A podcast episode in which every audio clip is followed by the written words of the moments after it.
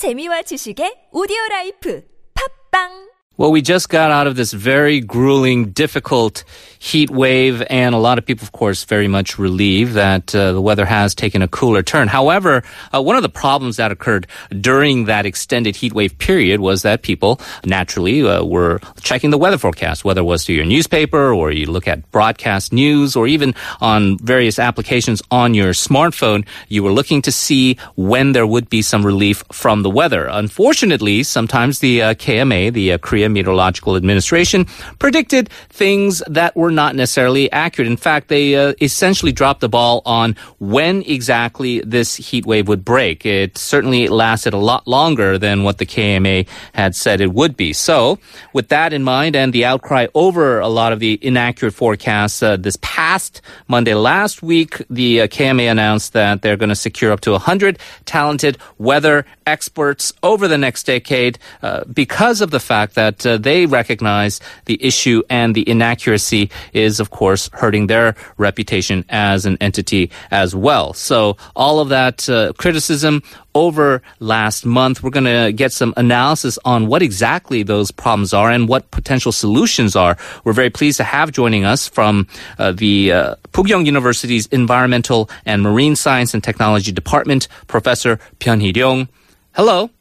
Hello. Professor Pyeon, thank you so much for joining us. First question, for the benefit of our listeners, could you give us a step-by-step process of how weather is forecasted in South Korea? Oh, your English is so fast. I'm sorry that my English is not so good. At first, that's okay. All international and domestic most basic data, such as air temperature, humidity, etc., are gathered at the Seoul Weather Center.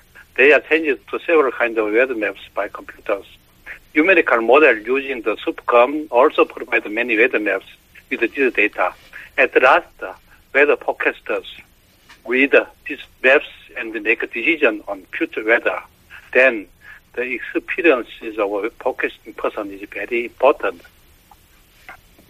Okay, now, Professor, in your view, how accurate are weather forecasts made by the Korea Meteorological Administration?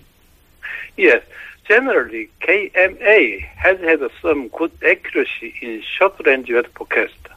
But in this summer, as all of Koreans know, it was so bad. They show us their weaknesses on the preparedness against the anomalous weather.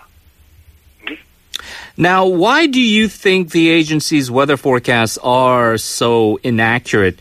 Do you think it's because South Korea lacks adequate tools to provide the accurate forecast?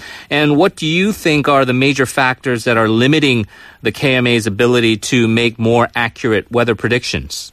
Yeah. Tools and equipment do not make a problem in Korea. Anomalous weather is not the first reason, but the second reason of this failure. As a first reason, the prediction monopoly by KMA should be pointed. Korean law limits weather forecast only to KMA members. Then nobody can say other opinion differently from KMA. Only a little exception are permitted but not effective. I could not have seen this kind of a long row on whole Earth's history. I want to say that. Okay. Yeah. It's an interesting problem that we have here. Generally speaking, what does it take to become a weather forecaster in South Korea? I think a lot of people are curious. Do you think the country's weather forecasters currently lack the talent or the capability to predict accurate weather conditions? Yes, I think so. It is easy to become the weather forecaster in Korea. Therefore, weather are forecasted by not skilled person in Korea. When they become a veteran forecaster, they should retire. After their retirement, they cannot use their forecasting skill anymore. That is the main problem in Korean situation. Right. So basically, early retirement causes the people who've built up the skills and the talent to leave, and then you have the younger influx of people who maybe not have the proper capabilities or skills to give accurate forecasts. Then the next question would be, do you think increased extreme weather phenomenons will hinder the KMA's long-term ability to give accurate weather forecasts? Yes, it is correct. Last winter, we had abnormally heavy rain.